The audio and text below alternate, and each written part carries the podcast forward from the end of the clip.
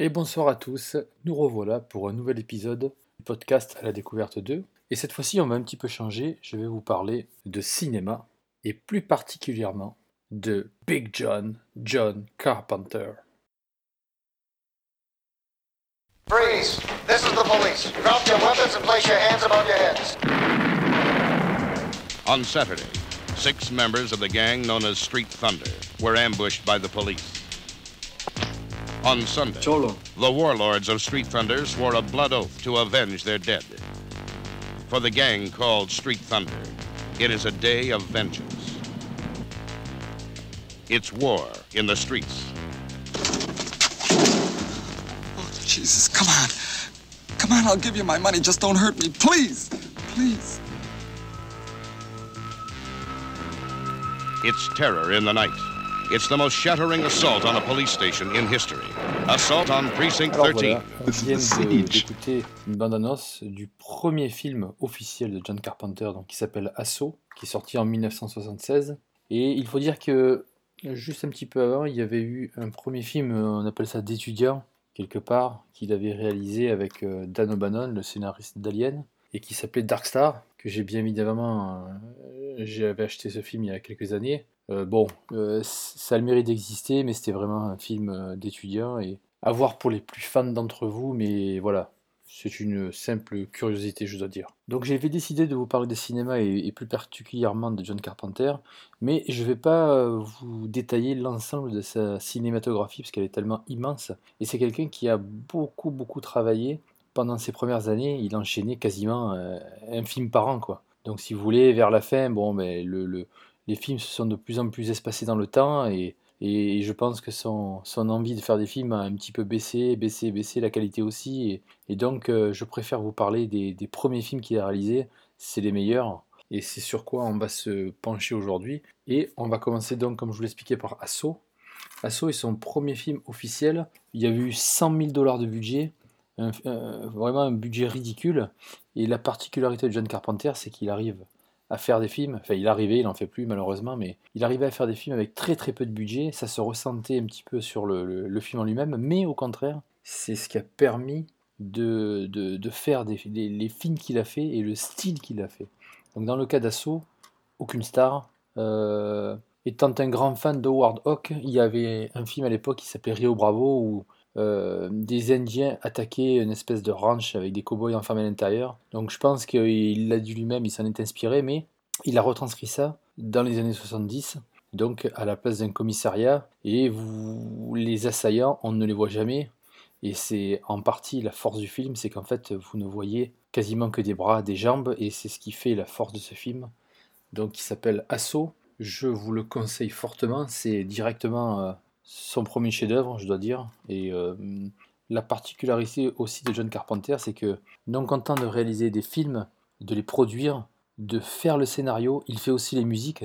Et là, pareil, directement, première musique, pour moi, premier chef-d'œuvre.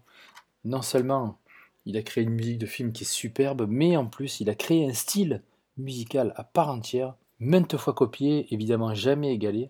Et il faut savoir que le père de John Carpenter était musicien et honnêtement, ça se ressent dans sa musique, mais une musique très minimaliste, beaucoup de synthétiseurs, très peu, mais répétitive, et vraiment un style, je dois dire, unique. Donc pour en revenir à Assaut, dans ce film, il y a une espèce de tension qui est limite insoutenable. Comme je vous le disais, il ne montre pas beaucoup les protagonistes, et c'est ce qui fait la force du film, un petit peu comme les Dents de la Mer, hein, vous voyez très peu le requin, bon, c'est pourquoi, mais en ne le voyant très peu, c'est un peu comme Alien aussi, le premier, moins on le voit, et je trouve que mieux ça fonctionne. Et donc cet arc narratif, John Carpenter l'a bien compris. Et aussi ce qui fait sa force, et ce qui fera sa force tout au long de son cinéma, c'est de réunir dans un même cadre une action qui est en train de se dérouler. Plutôt que de vous faire plein de plans, des rushs, des coupes, il va se faire dérouler une scène dans un même plan fixe de caméra. Et je trouve que dès Assaut, ça fonctionne, mais d'une manière superbe. Et je pense que, bon, évidemment, à la sortie de ce film, je pense pas qu'il ait eu beaucoup de succès, mais après, je pense qu'il a atteint une espèce d'aura. Donc, je vous le confirme hautement. Assaut de John Carpenter. Assaut, je vais être plus précis. Assaut on the Precinct 13. Et il existe aussi un remake qui a été fait de Jean-François Richer, un réalisateur français, bon, c'est une bouse, c'est un navet. Ce qui va peut-être le plus se rapprocher du style d'Assaut, ça va être Nid de Guêpe d'Emilio Siri. Et là, je trouvais que c'était un très beau film, mais vraiment, il a dû regarder Assaut auparavant.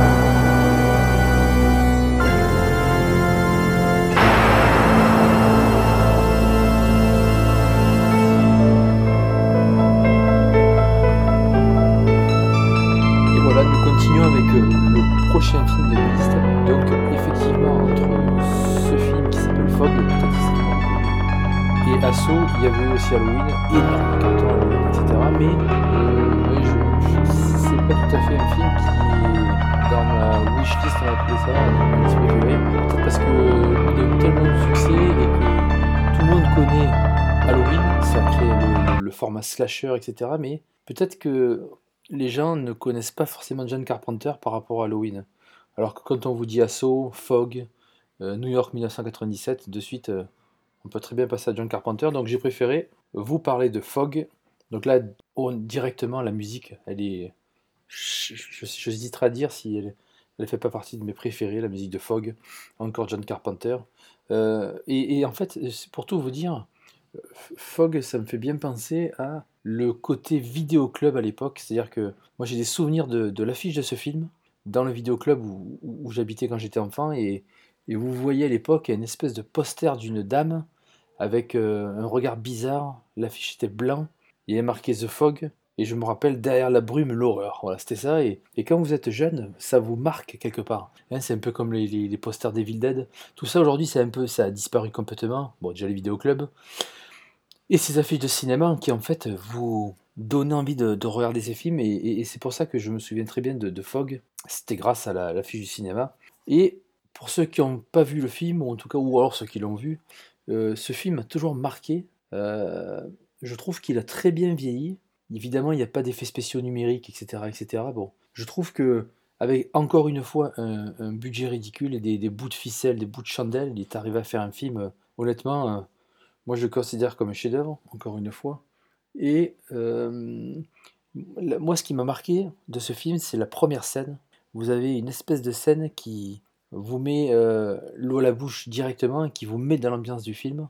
Vous avez une espèce de personne, une espèce de vieux loup de mer là, qui se met au bord de la mer, sur une plage, la nuit, avec un petit feu de camp, la musique qui va bien, évidemment, et les petits-enfants qui écoutent l'histoire. Il va un petit peu raconter les faits qui se sont déroulés, évidemment, il y a 500 ans, avec des meurtres, etc. Et je trouve que ce film a une espèce d'ambiance de...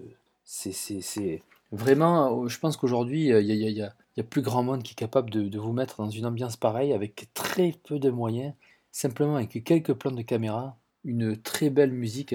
Honnêtement, moi je trouve que c'est un très grand film de John Carpenter, et quelque part, je pense pas qu'il ait eu aussi du succès, mais... D'une manière générale, John Carpenter, à part Halloween, il n'en a pas eu beaucoup. Donc Fog, je vous le recommande hautement. Et, il y a une nouvelle apparition de Jamie Lee Curtis qui était déjà dans Halloween.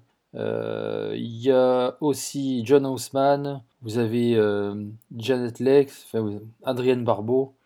Franchement, voilà, je vous conseille fortement Fog 1980 à regarder d'urgence.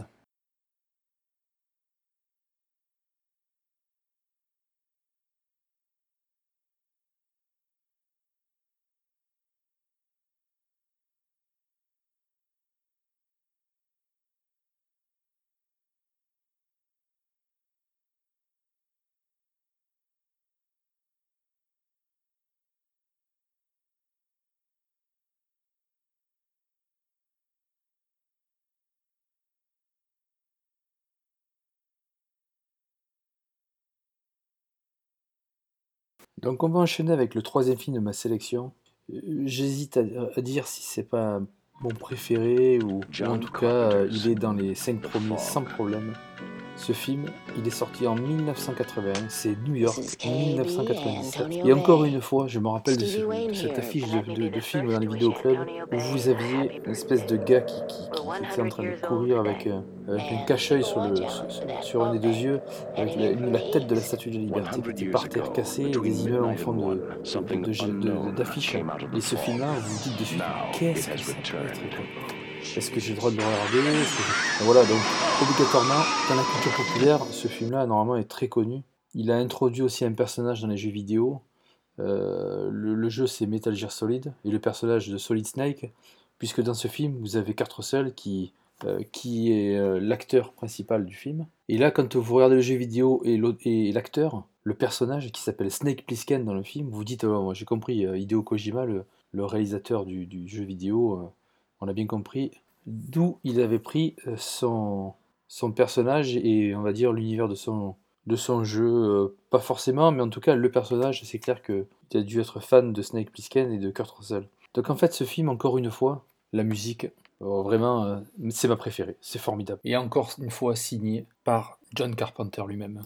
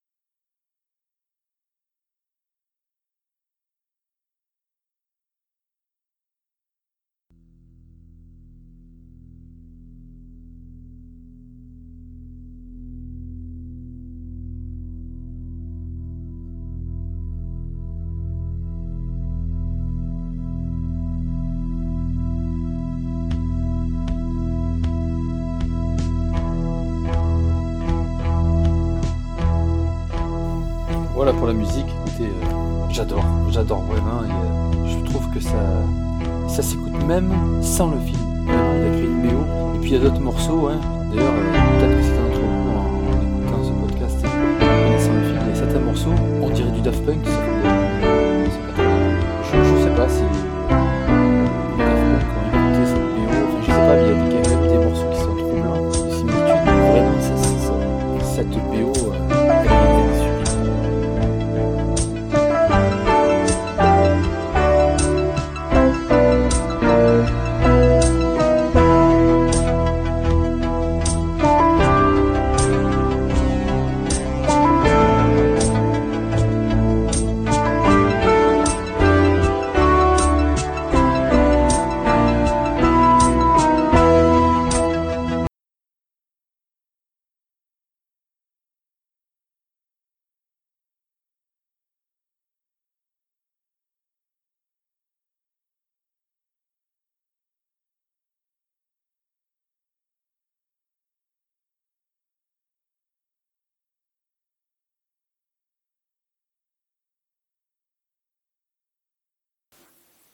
N'empêche que cette bande-annonce qui date des années 80, qui date d'origine, on n'en fait plus comme ça des bandes-annonces. Hein.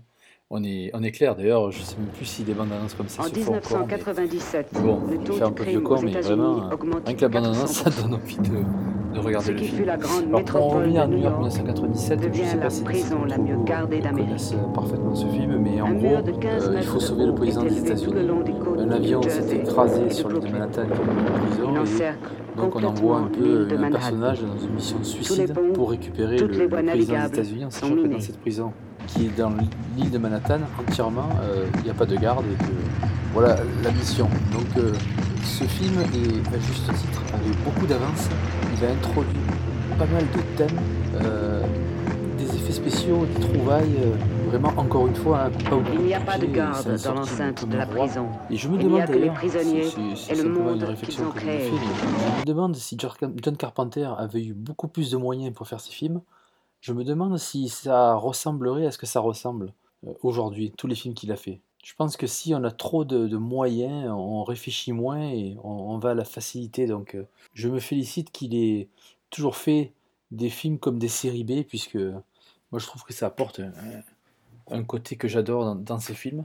Donc pour en revenir à New York 1997 avec Kurt Russell, on avait aussi Isaac Hayes qui jouait le rôle du chef de la bande. On avait aussi Lee Van Cleef qui était le chef de Kurt Russell. Enfin, quelques pléiades d'acteurs, Adrienne Stanton, et je me souviens plus l'acteur qui joue dans le taxi, là, qui est pilote de taxi, mais vraiment, un casting, Donald Pleasance, c'est le président des États-Unis. Il y a eu même des matte paintings faits par James Cameron à l'époque. Le painting, c'est un petit peu le fond d'écran qui se trouve dans certaines scènes. Ça a été peint par James Cameron lui-même, c'était sa spécialité à l'époque. Vraiment, un très très grand film, je vous le conseille fortement.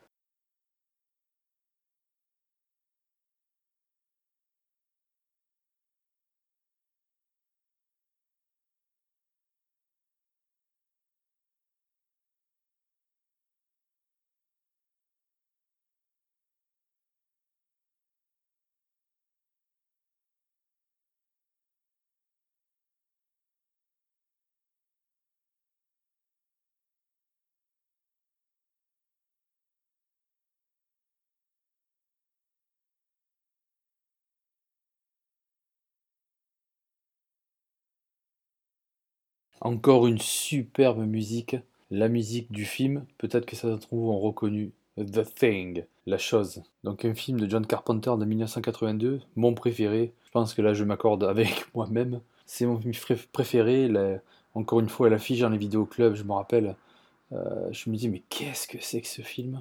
Je savais très bien que j'y avais pas droit, vu ce que je voyais, les monstres qu'on voyait en photo. Et donc, encore une fois, un chef-d'œuvre sur la musique. Eh bien, écoutez, ce n'est pas lui qui l'a écrit, même si le style est exactement le même.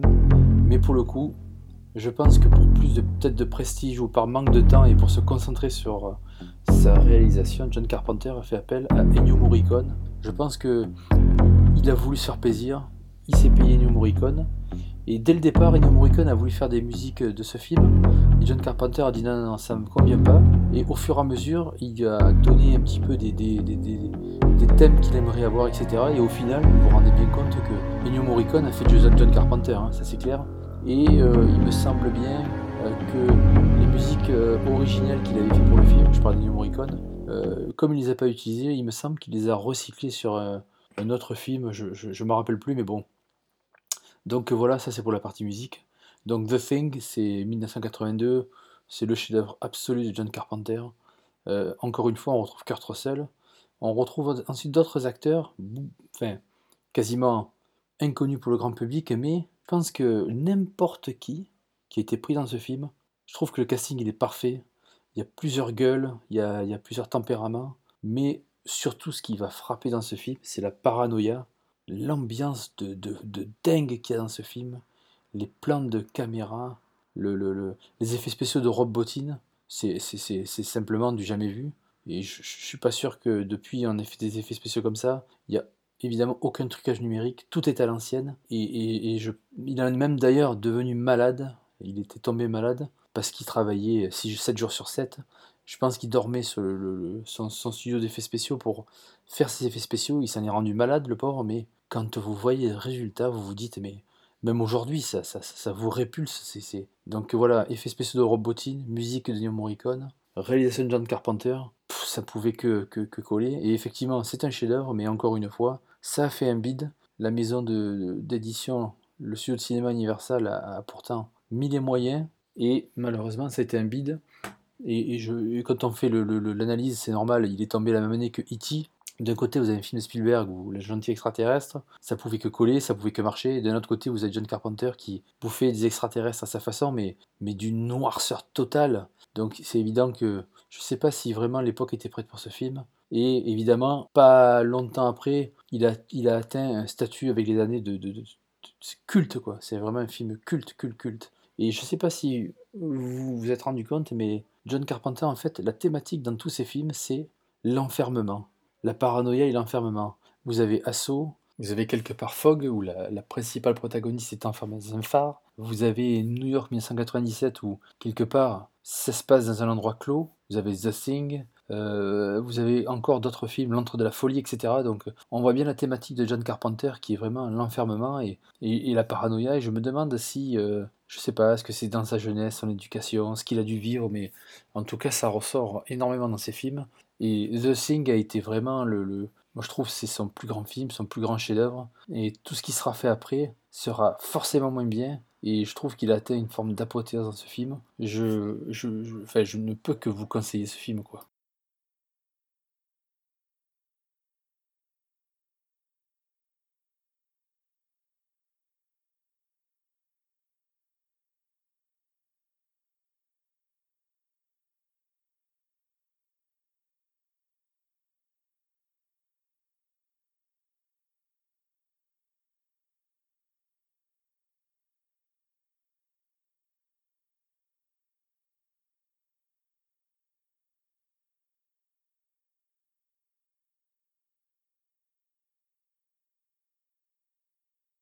Et je suis toujours là, ne vous inquiétez pas. Une petite remarque à propos de ce film, et qui rappelle fortement l'actualité que nous vivons. Il y a une scène où, en fait, ils vont essayer de démasquer les gens qui ont été contaminés par un virus, donc qui a été inoculé par l'extraterrestre. Sans vous spoiler, cette scène-là, c'est une scène d'anthologie du cinéma, et qui, aujourd'hui, se regarde en se disant « Mais ce gars-là a deviné l'avenir, c'est pas possible ».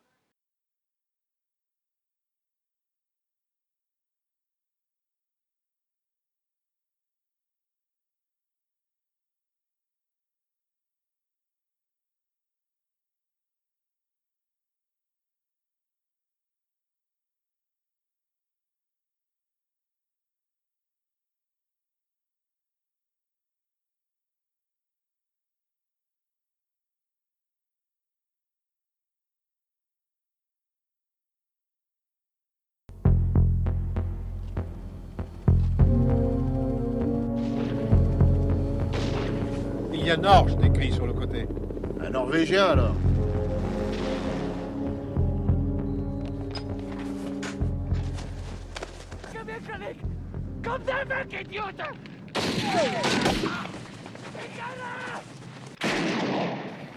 Qu'est-ce qui leur a pris de voler si bas?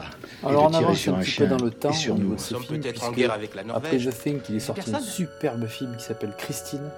C'est tiré d'un livre de Stephen King évidemment. Et j'adore ce film. Il y a une musique encore de John Carpenter, c'est excellent. Et ensuite, en 1984, il est sorti Starman, un très très beau film aussi. Je ne sais pas si c'était une espèce de forme de réponse à E.T., mais en tout cas, un autre film de John Carpenter magnifique. Mais pourquoi je les exclus un petit peu de ma liste, c'est que Christine et Starman sont des films de commande qui ont été faits à notre ami Big John. Et donc, partant de ce principe-là, si c'est pas lui qui est vraiment... Ici Jack Burton de la Côte-de-Port Express qui s'adresse à tous ceux qui l'écoutent. Le film qui est... C'est une planète pleine de surprises que celle sur laquelle on vit. Et je peux vous dire qu'il faudrait être complètement fou pour croire sérieusement qu'on est seul dans cet univers. Il y a un monde caché dans lequel d'antiques démons tissent un drame moderne. Qu'est-ce que ça veut dire? Qu'est-ce qui se passe? La magie, la plus noire des magies. C'est la guerre à Chinatown. Nous finirons par remettre notre ordre dans leur chaos.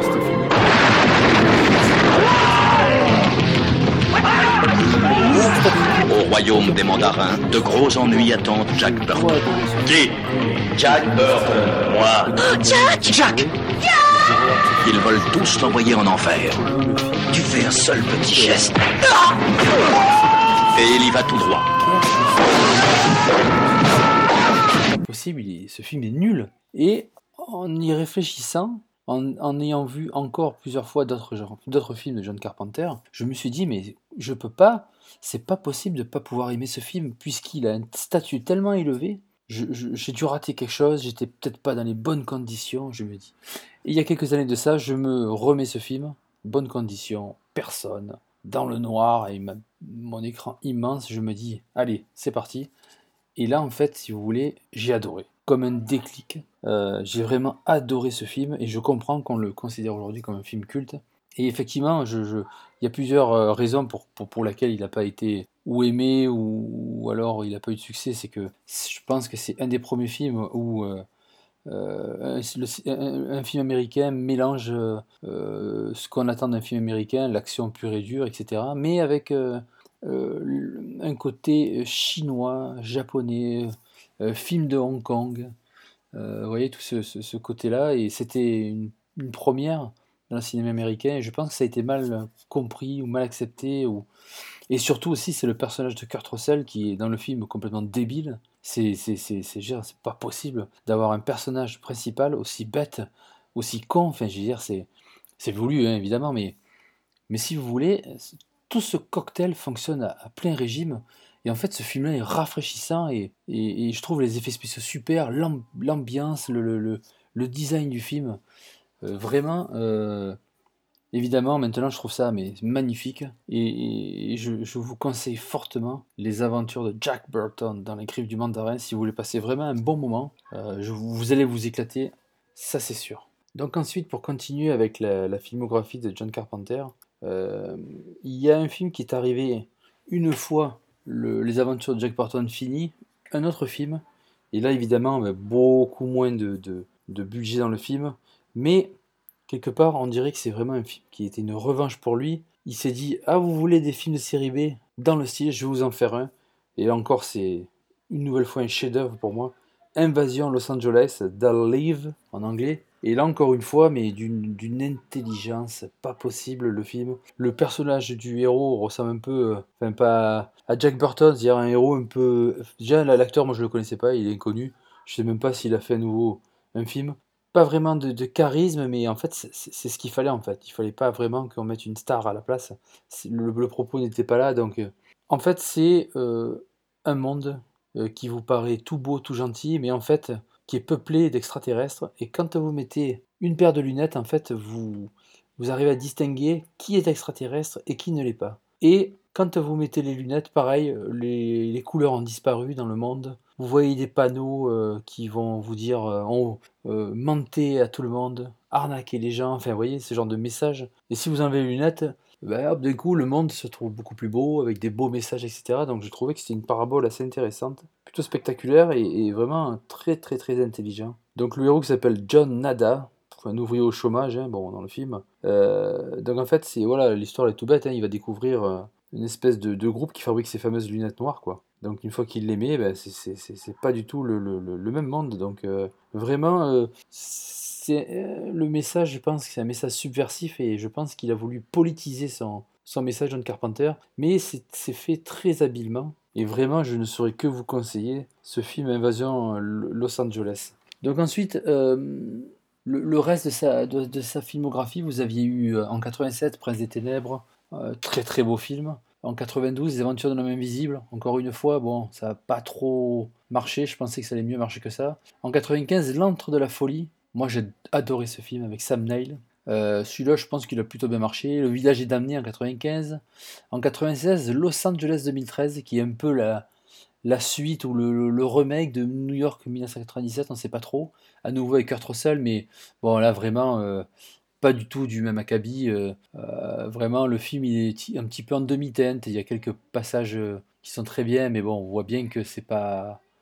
Je comprends pas trop le but de cette suite, je vous avouerai. En 98, Vampire, alors celui-là j'ai vraiment adoré, quand même ressemble un peu au style de Robert Rodriguez à l'époque, bon moi j'ai beaucoup aimé ce film. Ghost of Mars, et là déjà Ghost of Mars c'est déjà compliqué, et The Ward, l'hôpital de la terreur, bon... qu'est-ce que vous voulez faire?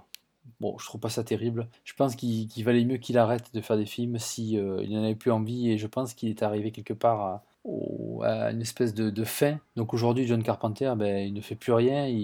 Sa passion, c'est les jeux vidéo, le NBA. Et moi, je trouve que c'est pas mal comme ça. Vu l'âge qu'il a, il a énormément travaillé durant les années fin 70 et jusqu'à 90. Je trouve qu'il a beaucoup travaillé. Je pense qu'il a donné tout ce qu'il avait à donner. Et vaut mieux s'arrêter là que de continuer à faire des films qui ne ressemblent à rien ou, où il n'avait peut-être pas envie d'en continuer à en faire. Donc voilà.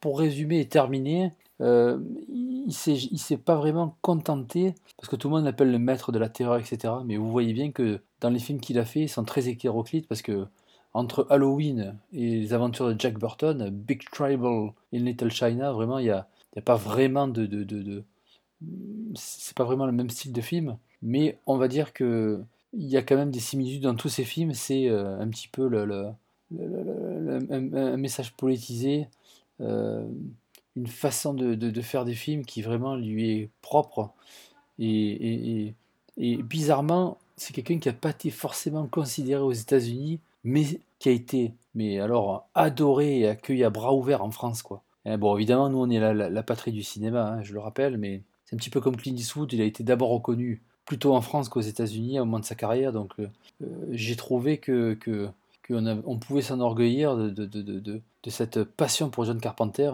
et lui aussi nous l'a rendu en venant pas mal de fois en France. Mais ce qui est dommage, c'est que au moment de finir ce podcast, je trouve que c'est vraiment dommage que ce réalisateur, qui est un des plus fabuleux d'Hollywood, ait eu une reconnaissance, mais c'était trop tard, quoi. Disons que tous ces films ont été plutôt cultes, mais trop tard. Et dans le cinéma, il faut avoir du succès immédiatement, chose qu'a eu Steven Spielberg, mais honnêtement, il n'aurait pas mérité ça. Mais s'il avait eu du succès avec ses films, est-ce qu'il aurait pu faire tous ces films-là ? Voilà. Et voilà, ce podcast est maintenant terminé. Je vous remercie de votre attention, et je reviendrai dans un prochain épisode. Je ne sais pas trop si ça sera du voyage ou de la musique, mais en tout cas, je vous remercie pour votre attention.